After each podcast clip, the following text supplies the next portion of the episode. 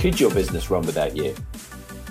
Okay, it is a valid question, and it's a question we all need to answer or have an answer for at some point in time because you'd, you'd rather have that answer in place than when something should happen where you're incapacitated, such as getting a really bad dose of COVID or something.